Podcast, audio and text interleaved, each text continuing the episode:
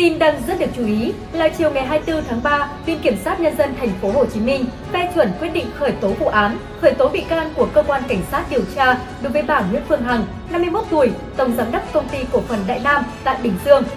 Trong hơn một năm xuất hiện trên mạng xã hội, bà Hằng đã có nhiều phát ngôn gây bão mạng, liên tục gây ra những ồn ào như tố cáo các nghệ sĩ ăn chặn tiền, từ thiện, tố cáo thần y Võ Hoàng Yên.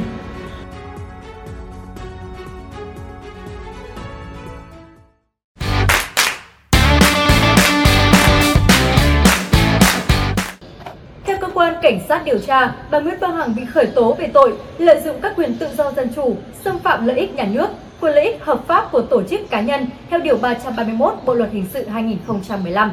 Trước đó, cơ quan cảnh sát điều tra công an thành phố Hồ Chí Minh đã ra quyết định tạm hoãn xuất cảnh từ ngày 16 tháng 2 năm 2022 đến ngày 29 tháng 4 năm 2022 đối với bà Hằng để phục vụ công tác điều tra, xác minh liên quan đến đơn thư tố cáo, căn cứ vào quyết định phân công giải quyết nguồn tin tố giác tội phạm số 1712 gạch ngang 26 của cơ quan cảnh sát điều tra công an thành phố Hồ Chí Minh.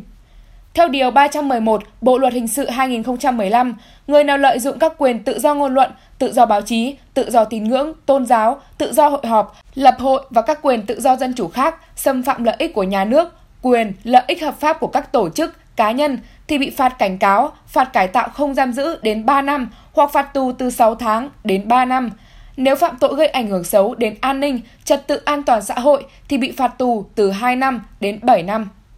Từ khoảng tháng 3 năm 2021 đến nay, bà Nguyễn Phương Hằng trở thành tâm điểm trên mạng xã hội khi liên tục livestream nói về nhiều người nổi tiếng. Thời gian đầu, các buổi livestream của bà Hằng khiến nhiều người choáng ngợp bởi lượng người xem kỷ lục. Phần phát trực tiếp của bà Hằng trên trang Facebook CEO Nguyễn Phương Hằng có thời điểm ghi nhận hàng trăm nghìn người cùng theo dõi và hàng chục nghìn lượt chia sẻ.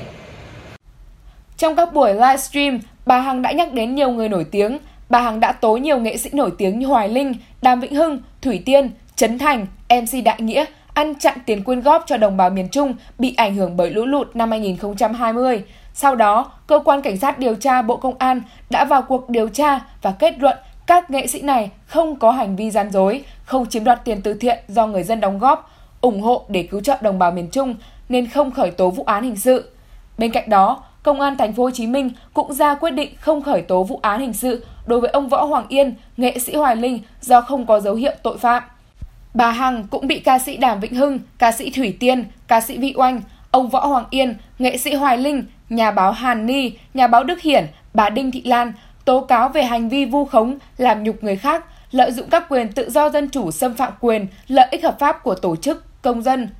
Không chỉ có hành vi nhục mạ, xúc phạm người khác, ngày 19 tháng 3 vừa qua, bà Hằng cho trình chiếu một clip với lời bình vô cùng sắc sược trước khi vào buổi livestream trên mạng xã hội của mình với việc đặt tên chó, ngựa đua theo tên những người phản ứng bà ta trước đó, rồi đưa ra những lời bình phẩm rất vô văn hóa. Chuỗi livestream của bà Hằng tạo ra những điểm nóng dư luận với các phản ứng, chia phe, sự nhầm lẫn giữa tố cáo, khiếu nại có chứng cứ rõ ràng tới cơ quan chức năng với việc dựng chuyện, suy diễn vu khống có tính hệ thống của bà Hằng đã tạo ra những tiền lệ tấn công, xúc phạm dư luận, nhân phẩm của người khác một cách rất nguy hiểm. Nhiều người cho rằng clip đua chó ngựa với sự tục tiễu gọi tên những người tố cáo bà Hằng là đỉnh điểm của sự xuống cấp văn hóa, công khai vi phạm pháp luật. Bà ta đã biến một hình ảnh sự kiện văn hóa thể thao của một nơi tự xưng là văn hóa, văn hiến thành một nơi xúc phạm nhân phẩm con người công khai và công nhiên.